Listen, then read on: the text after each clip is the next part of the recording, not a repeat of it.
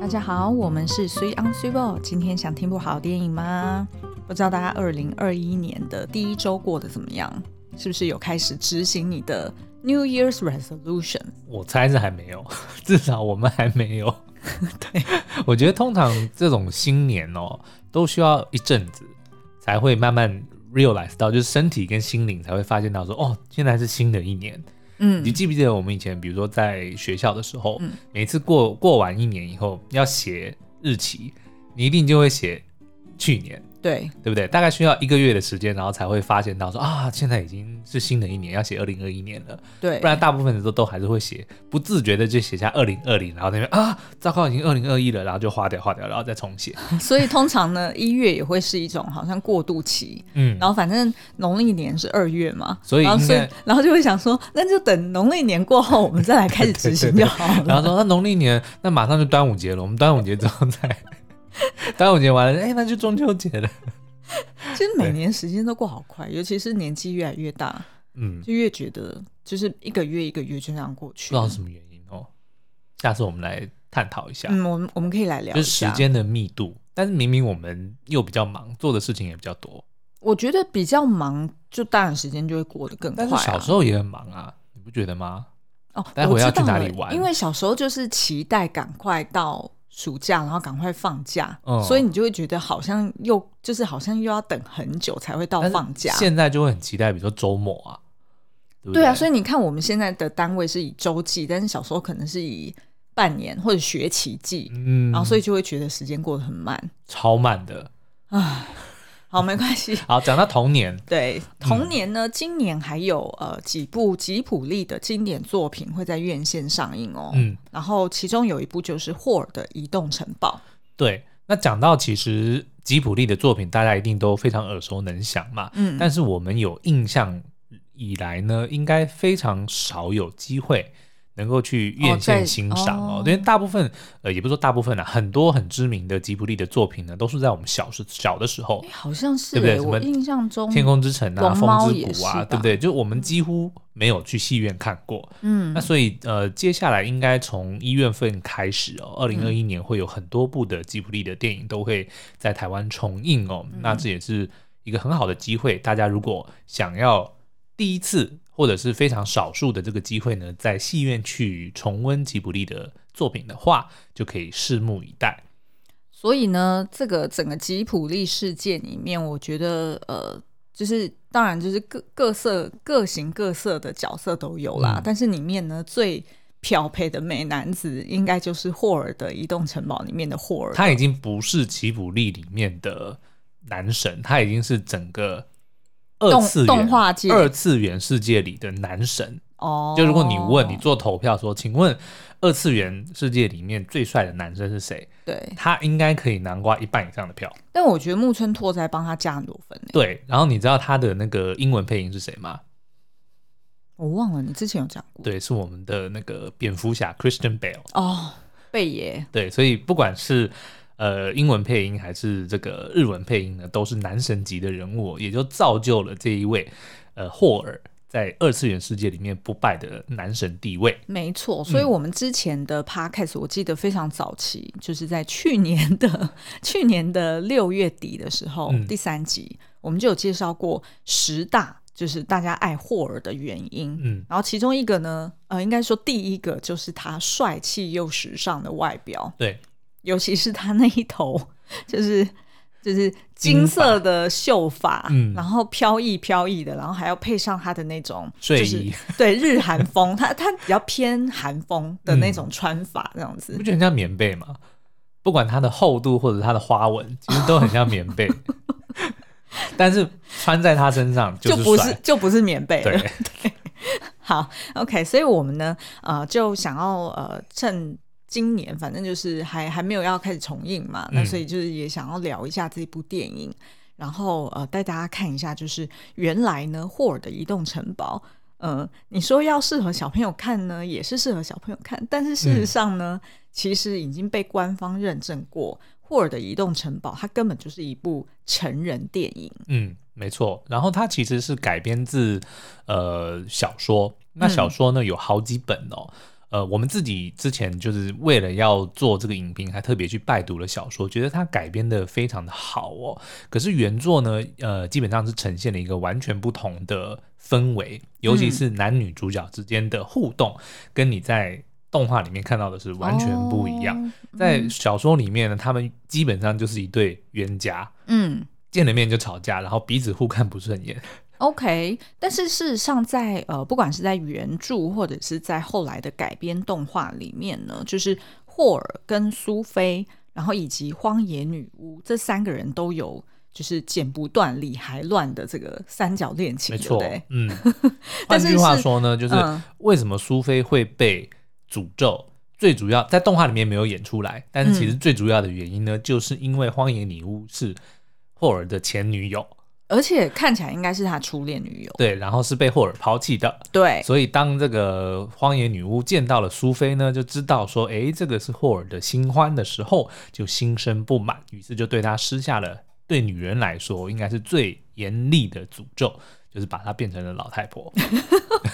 其实是还蛮绝妙的。 可是呢，我觉得这就是动画改编的绝妙之处的第一点，就是他把苏菲变成老太婆的这一个点呢，在原作里面并没有解释嗯，是什么原因，反正他就只是施一个咒，就让苏菲变老，然后呢也不会变年轻，哦，就但也是没有办法回来。就最后可以一次破解，嗯就是他 OK 嗯只有年老跟年轻两个状态。但是动画里面我们却发现，诶，怎么苏菲好像越看越年轻，有的时候年轻，有的时候老。哦这个就是我们的这个宫崎骏老爷子的厉害之处，他把这个变老这件事情做了一个小的扭转。在动画里面呢，它是完全反映了苏菲的心理状态，因哦，为苏菲呢，在这个故事里面，她就是一个很老成的一个女孩子，她是长女，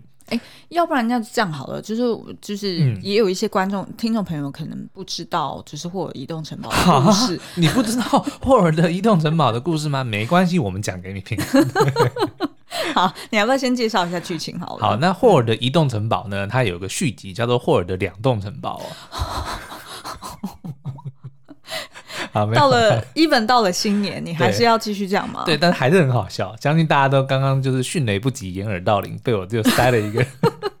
笑话进来哦。好，OK，好，那霍尔的移动城堡呢，就是在讲在一个架空的世界哦，呃，当然就是里面有魔法的存在嘛，对不对？那就有一个恶名昭彰的这个巫师，名叫做霍尔。传闻中呢，他会去专门找漂亮的少女，然后呢，去引诱他们，再趁机吃掉他们的心。嗯，那所以呢，所有的人就很害怕，然后只要传闻说，哎，霍尔的移动城堡在这个城镇出现、附近出现的时候呢，就会大家就会把这个消息传开，就说哦，大家要躲远一小点，心尤其是女孩子们要躲远一点哦。那有一天呢，就是这个女主角苏菲哦，她是在家里是开帽子店的。她是身为长女哦，那在原作里面有特别的强调，在那个世界里面有很多所谓的传统或者是一些迷思，比如说呢，身为长女呢，注定就不会成功，很奇怪哦，他的那个世界的设定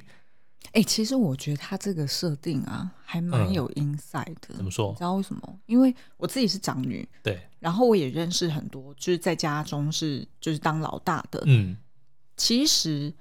长子或长女，其实因为呃从小都对于父母的互动很有印象，嗯然后父母可能也是第一次抚养孩子，所以其实有很多实验性质是坐在老大身上的，嗯所以其实身为老大其实是有一点，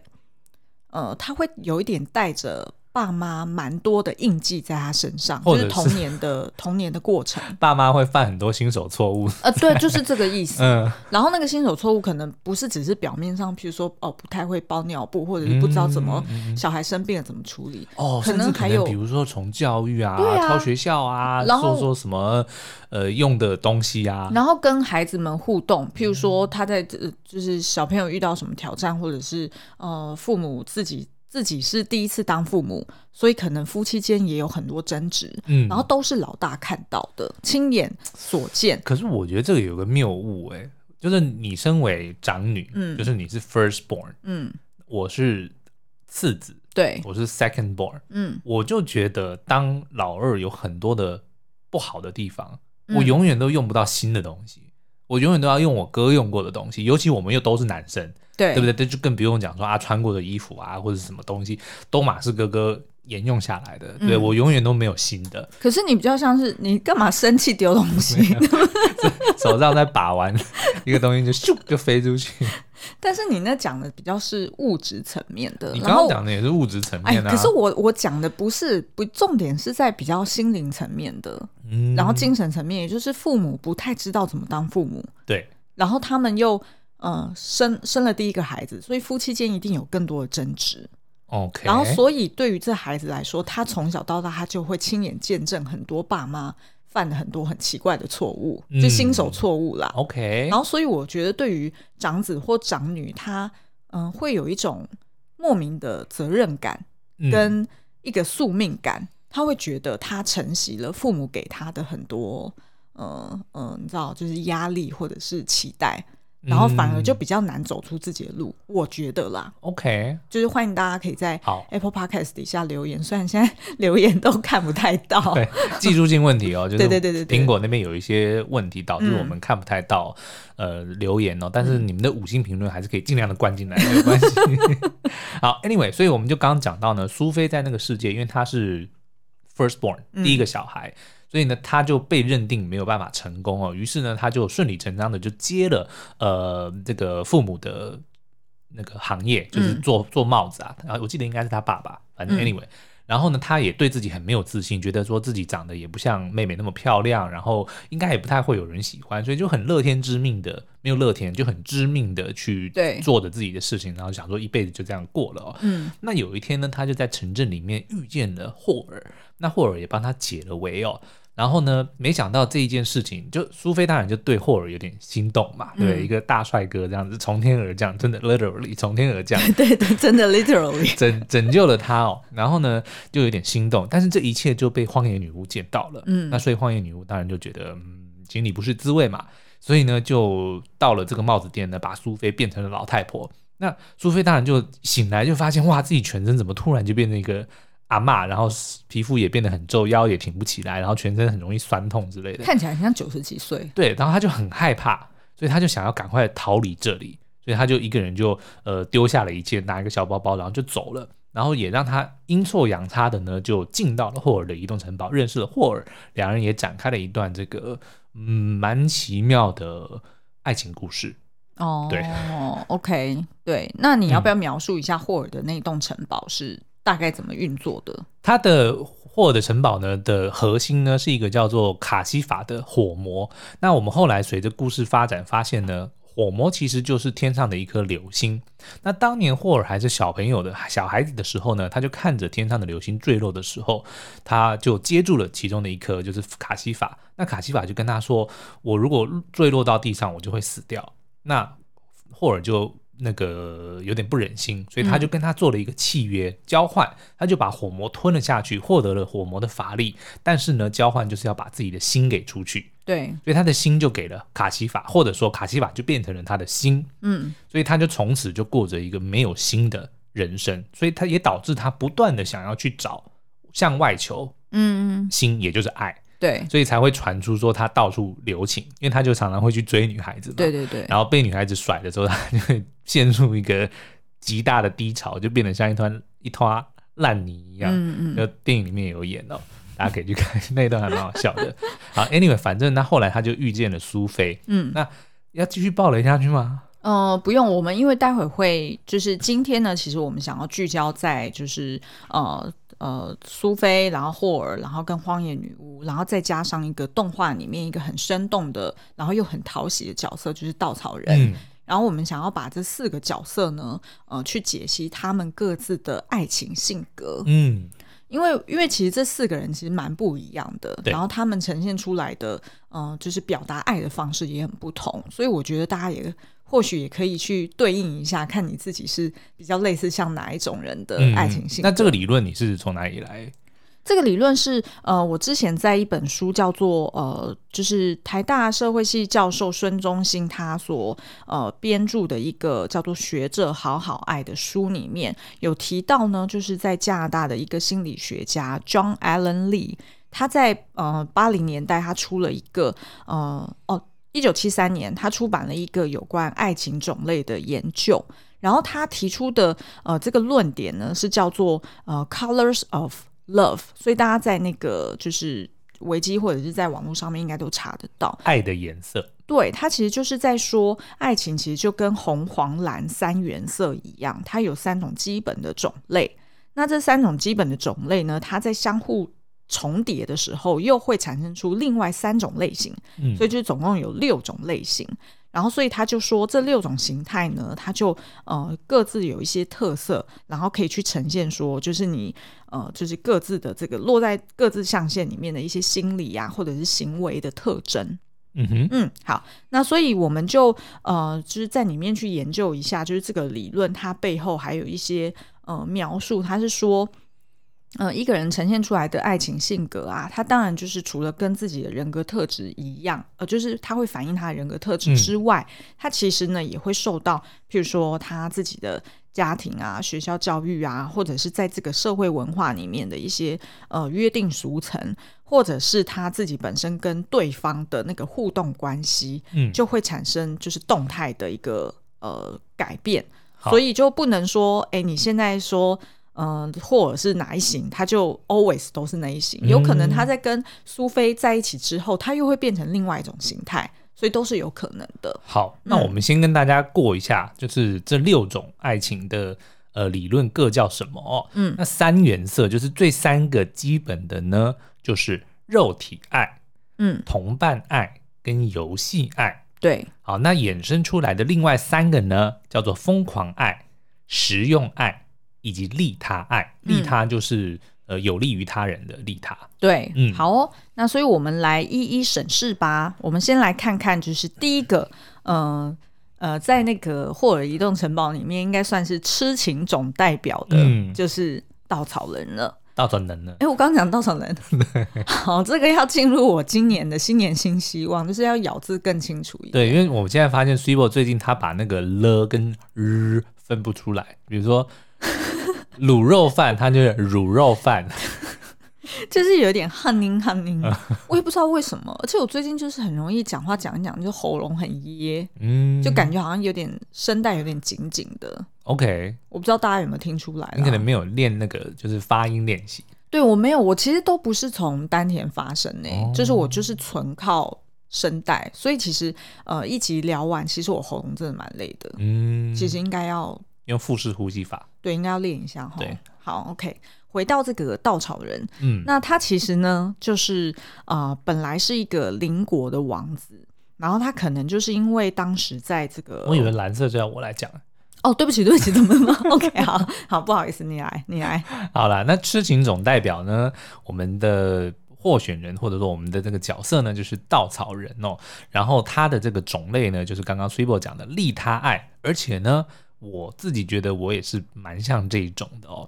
我先讲一下稻草人的背景好了，他的这个身份设定呢，他是邻国的王子哦。那但是因为战争的关系呢，就受到了诅咒，就变成了稻草人，他不能讲话。然后呢，只有心爱的人给他真诚的一吻呢，才能够破除魔法，变回人形哦。好，那他第一次见到苏菲的时候呢，就是苏菲她因为变成了老太婆，当天晚上就慌忙的逃走的时候呢，对他就在路边上山的路上，他就觉得啊走路很辛苦，他想要找一根拐杖。那突然就看到，哎，旁边的树丛里面有一根这个木头，就直直直挺挺的就竖了起来，所以他就想要想要把它拿起来当成自己的拐杖，才发现说，哎，原来这个东西它一拉起来，竟然是一个稻草人哦。所以呢，呃，重点是稻草人就因为这样子呢，然后苏菲其实有一个隐藏的能力，就她的话语会变成魔法，哦，就她讲的东西呢就会成真。嗯，但是这个是动画里面没有的哦，这个是小说里面才有这样的。哦，OK，哦，对所以其实这个、嗯这一段是你自己想说，应该动画里面也是，对，因为因为等于是稻草人本来是没有生命的、啊，他就是变成一个稻草人，但是因为苏菲跟他讲话，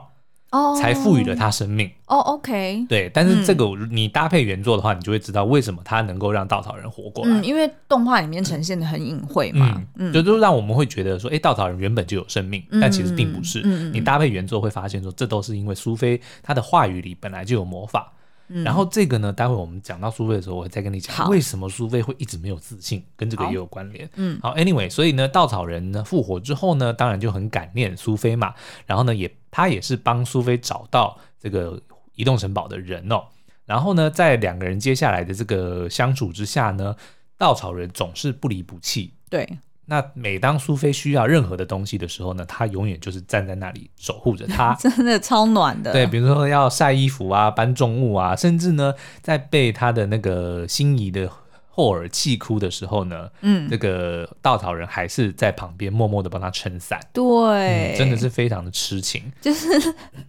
让我们联想到《爱的迫降》里面的厉正 赫。对，哎，说到这个，你们知道立正赫西跟那个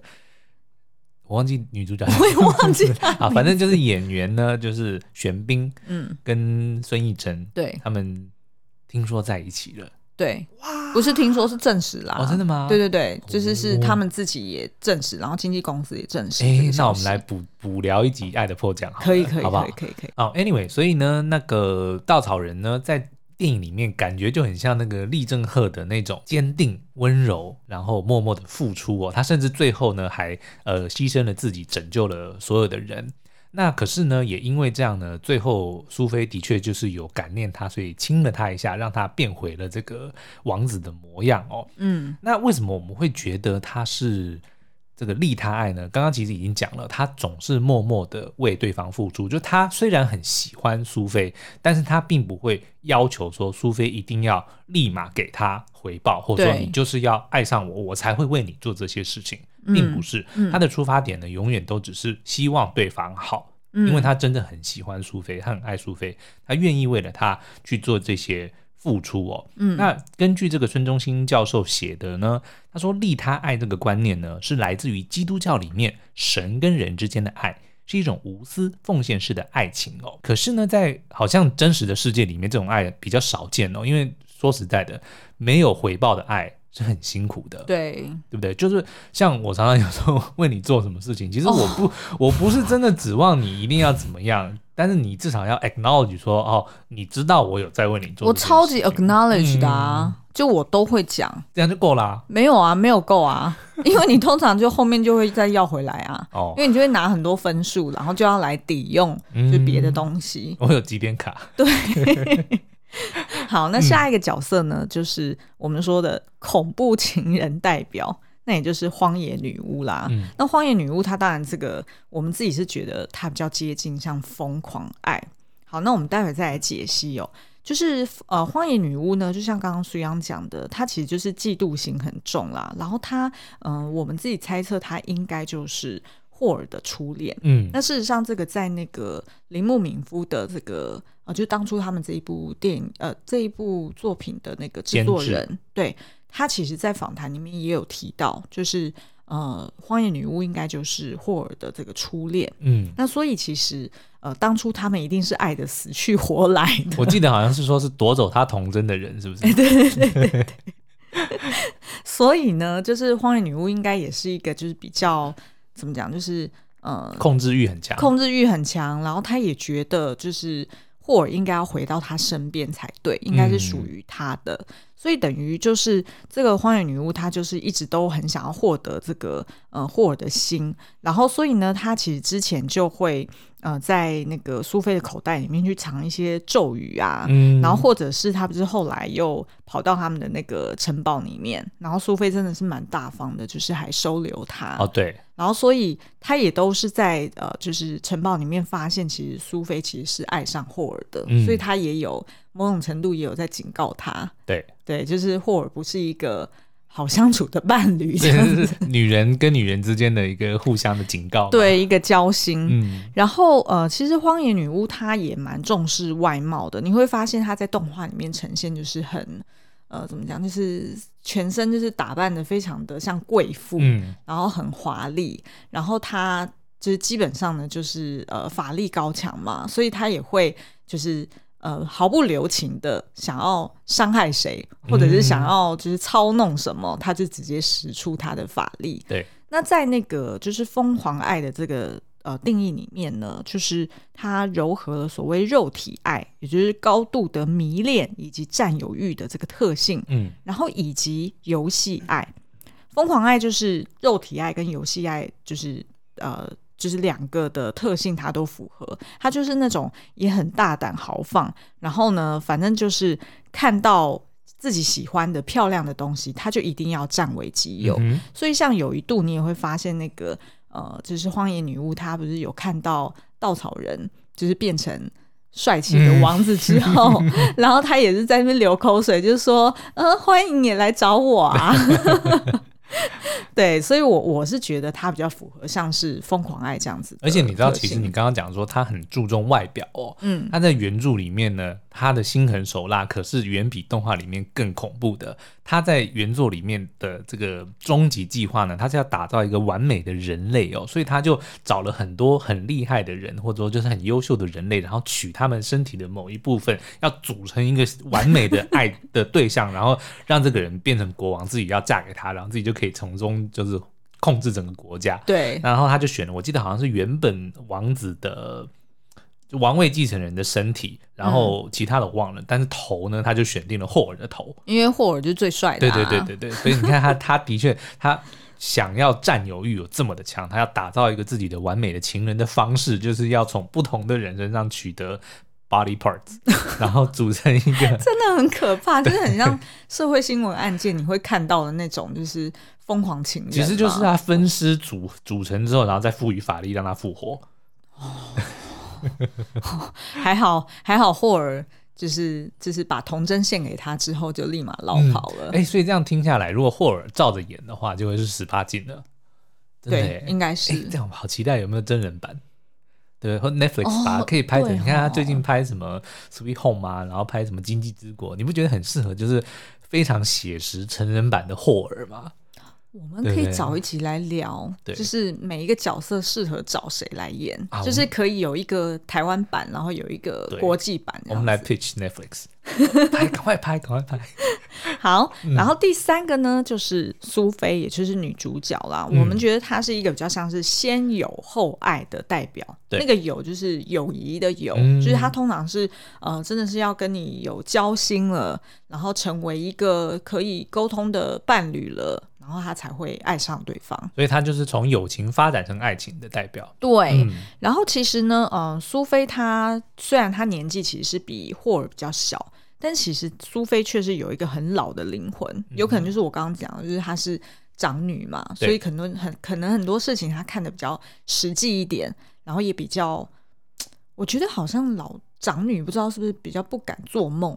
那我是觉得她可能因为呢，身为长女，尤其是如果还有其他的弟妹的话，呃，她应该会觉得说要帮助爸妈照顾弟妹，或者说自己其实也会比较心疼小弟小妹吧。像我们嗯不是常常看到很多的这个戏剧里面都会演说哦，哥哥或者是尤其是姐姐都会长姐对都会嗯牺牲自己的，不管是教育啊，甚至是幸福，然后就为了妹妹说能呃弟妹说能够得到更好的生活或者是教育，对不对？嗯，然后但是呃，因为这样子的个性，所以他们也比较。就遇到一些人生挑战的时候，也比较冷静，比较沉着。嗯，你看他其实即便一开始被变成是老太婆的时候，他却还可以安慰自己说：“没关系，没关系，我们就是来就是嗯，换、慢慢来，慢慢来，对然后嗯换至少身牙衣齿服还很好，对对然后对对啊至少对身体也还算健朗，还走得动。对。”可是你知道吗？这个就是我刚刚前面想要讲的，嗯她因为在原作里面，苏菲是有自己的，她有魔法，她的话语呢是能够让事情成真的，哦，所以以呢，前面呢，他为什么常常会没有自信？你记不记得他在电影里面有很多，他看着镜子里面的时候就觉得说自己一点也不漂亮，对然后自己啊什么你也不会什么成功什么的，嗯其实那个都是自我催眠。哦，所以他在电影里面就就印证，但他没有把它写出来，就是他的没自信是源自于他不断的告诉自己说，你反正就是长女，你就只能够做这个家族事业，然后你也、嗯你也不要去想有的没的，你就好好的过你的人生就好了。嗯所嗯以导致她前面的没自信。但是后来呢，也是一样，当她变成老太婆的时候，她就在告诉镜子里的自己说啊，还算还不错，还算硬朗，身体还算 OK，就某方面也给了自己的自信。所对。以你看，她不管有自信或没自信，都是自己告诉自己的。然后有可能也是因为他变外表变老了，嗯所以他有一种豁出去的心态，就是 就是就是，比如说呃，可能之前他自己还是年轻人的时候，可能 maybe 霍尔跟他互动，他就会觉得少女心爆发，然后就会嗯觉有得点矜持，对，然后但是当她变成老太婆的时候，她还可以吼回去， 对然后还可以管教霍尔或者管教卡西法，嗯，所以就反而她就变成这整座城堡里面真正的一个女主人了。对，或者你看后来霍尔不是还因为染坏头发，然后就是变成烂泥，他要推他上楼的时候，不是全身脱光吗？对他就好像虽然有一点害羞，但他应该觉得说啊，我是老太婆了，这有什么关系？什么没看过，对不对？然后就直接对拖着他的屁股就往上走， 拖着她的屁股，没错。没有演出来 啦，就讲说如果照着演都是变成十八禁的。 OK，、那嗯所以呢，我们觉得他为什么会像同伴爱呢？是因为苏菲呢，她其实是对呃爱情抱着比较开放的心态，她是先从就是真正陪伴呃霍尔，然后慢慢了解说，哎，原来霍尔有这些秘密，嗯然后原来霍尔他其实不像他外表上这样子光鲜亮丽的样子，他其实内心很受伤，然后他就会觉得，诶，他应该要成为这个城堡里面的这个支柱，嗯然后去呃照顾他，然后慢慢培养感情。所以这样子呢，就是很像是同伴爱的类型，就是奠基在长期的友谊之上，然后稳。追求一个比较稳定啊，然后比较舒服且自在的互动关系。嗯，嗯，好，那所以我们接下来就来看看到底霍尔这个重头戏，它到底是哪一种爱呢？嗯哼，好，我们会说它其实算是游戏人间的代表哦。然后，呃，我们可以先来看看霍尔他到底是怎么成长的。就是从小呢，他就是很，应该说从小就很有天分吧。呵呵，C 波都没发现他连讲两个。哦，已经要换你了，是不是？对，因为刚前面一个是蓝的，但是我看你讲的很开心，我就没有打断 你 了。Sorry，没关系，请继续。就是霍尔呢，他好像小时候他就会，就是他就有魔法的天赋了嗯嘛。然后，但是呢，他都一直很孤单寂寞，所以他就呃跟在那个苏 会觉利得冷曼，吗？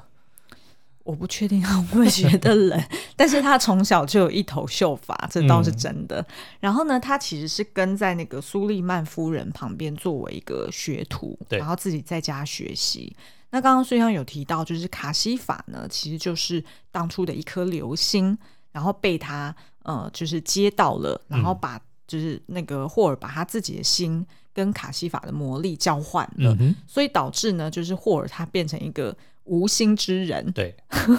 就是空没有有新的人生。，对空有外表的人，所以当他没有心，意思就是说他没有人生的这个中心中心思想嘛，他就没办法满足，他会不断的向外求。对，然后再嗯加上因为他法力很强大，然后又很有潜力，嗯，所以就就变成他很容易走走偏。你看最重要的一点是什么呢？第一个，他家非常的脏乱， 就是说他对完全不不会去整修。但这个我觉得其实跟他的性格没有直接的关系，跟他没有心比较有关。嗯另外一个是什么？他的房间里面堆满了各式各样的物品。对，也就是说，而且都是很虚荣的一些珍贵的东西，就收藏癖呀、对，那嗯这些里面有很多呢，当然是他为了要去预防。荒野女巫来找他的，比如说一些有法力的这种，比如说符咒、啊、风水小物风水小物之 类，但是也有很多是一些虚荣的东西。对嗯也就是说，因为他没有心，所以他得要从外面去求东西来填补它，但是这个洞却一直没有办法被填满。对，所以呢，就是他的房间会收集这些，就是阿里不达的这些风嗯水小物之外，他自己也会把自己打扮的，就是很很虚荣啦对。等于他每一次出门，他都要换不同的服装。然后还要用特定的高级的洗 发精， 不能被乱动的洗发精。还有对染发剂啊，嗯对对他就是对不准苏菲，因为苏菲那时候就是觉得天哪，这个城堡实在太可 怕了，他应该要来打扫一下。但是霍尔就有特别警告他说，你其他地方随便你啦，但是对我的浴室呢，你就千万不要给我乱对动。，尤其不要碰碰我的护发用品。 对他头发很有执念嗯呢、然后他就觉得说，就是呃，当后来那个苏菲她打就是打扫了他的那个浴室，然后害他找不到就是那些护发用品，嗯然后最后还把头发给变成染橘坏色的了， 对，他就整个就踢笑了，然后就就又变成一团烂泥。嗯然后所以那时候反而就是还好有苏菲，就是一个很呃怎么讲，就是很。很坚强，然后很像这个城堡的女主人的态势，嗯然后来管教她。不过那一幕还蛮感人的，就他看到霍尔只是染坏头发，然后就自暴自弃，嗯他就突然觉得悲从中来啊。他说：“我一辈子都没有漂 亮过，哦，对，对不对？那我怎么办？”然后他就对一个人就到外面去哭，然后结果稻草人就又来安慰她对，就了。帮他撑伞。那一幕很感人，哦，真的对。真的，所以其实就是这样看起来，就是霍尔其实也有一点点，有一点点幼稚，但是嗯你又会心疼他，因为你知道，就是他一开始是因为把呃心给交换出去了，对所以他就特别在意他的外表啦，或者是他的呃，就是那要想办法用外在的方式呢，来填补内心的空虚。对。嗯好，那所以呃，后来好不容易就是苏菲出现了，然后让霍尔可以找回他一直很向往的一个心灵寄托，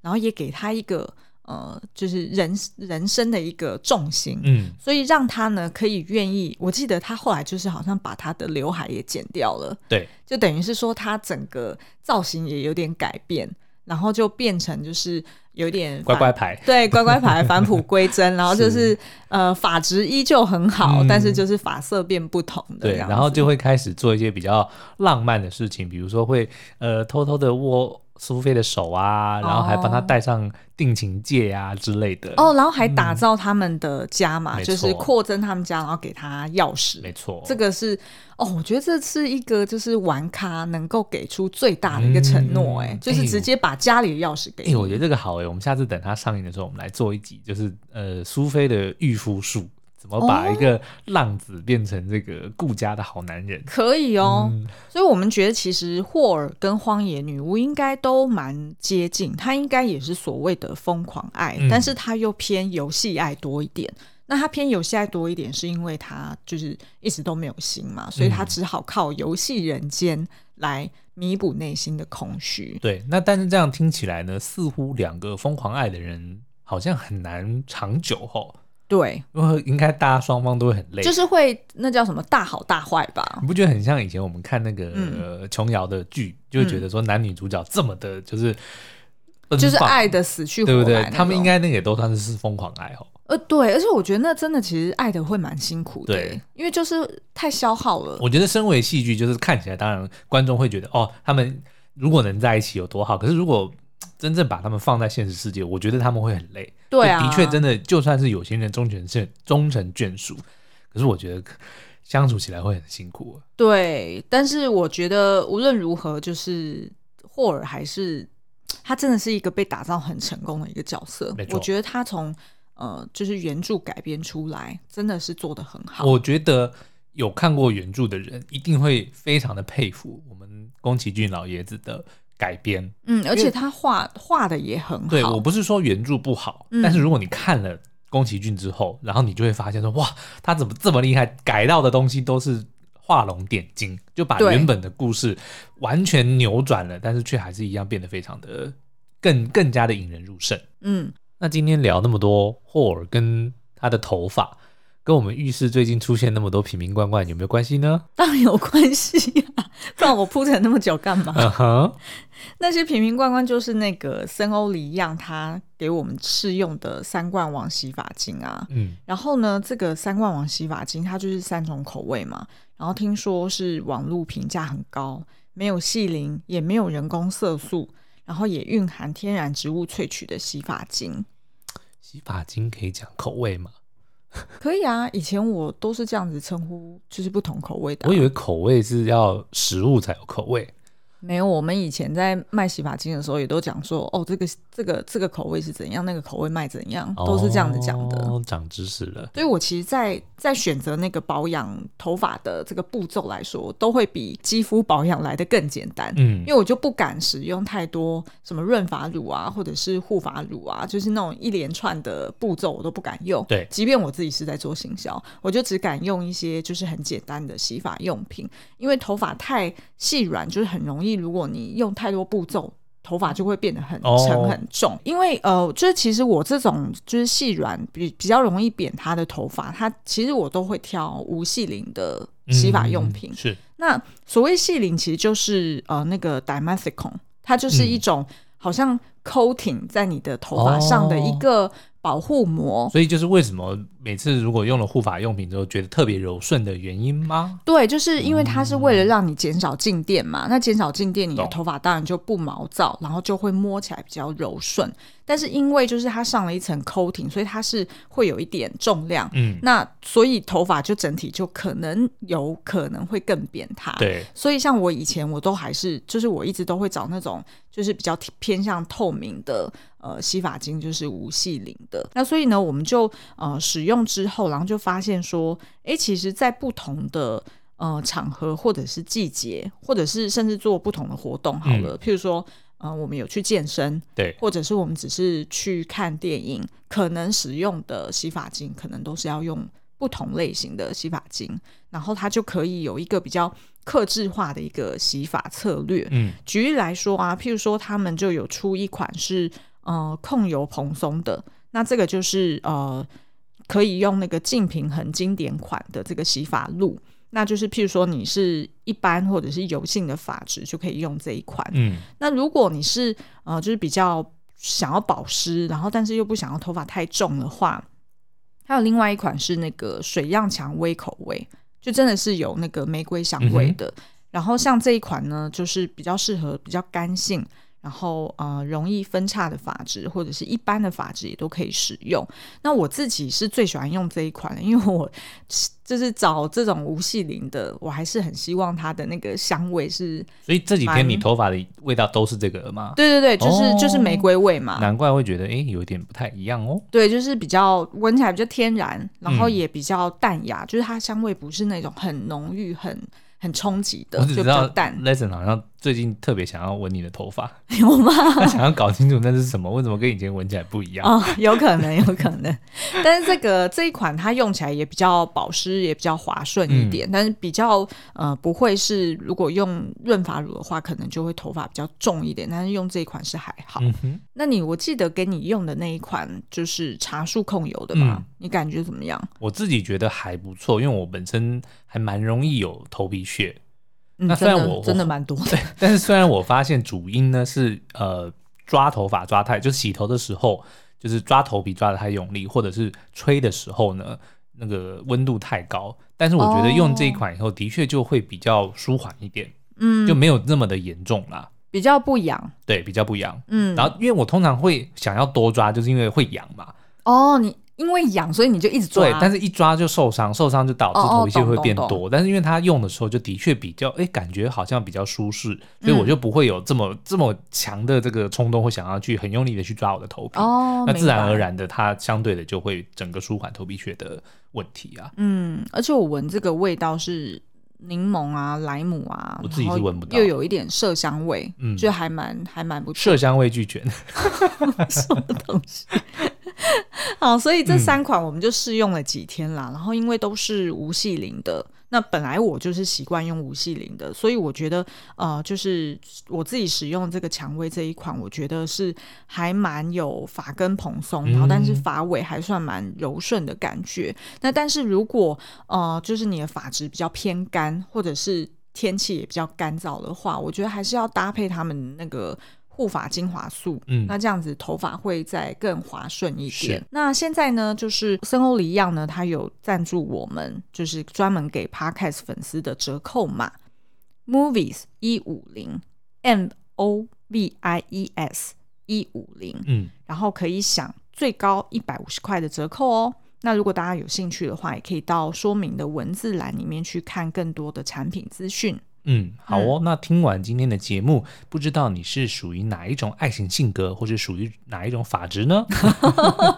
好像两件事情到底有没有关系呢？没有关 系。但是也有关系哦，因为霍尔说有 关系，对 OK，不对？ 对，好哦霍尔很在意。嗯，那我们也会在这个说明栏、说明文字栏里面放上这个爱情量表的资料。好哦，嗯那今天的节目就到这边，下次再见，拜拜，拜拜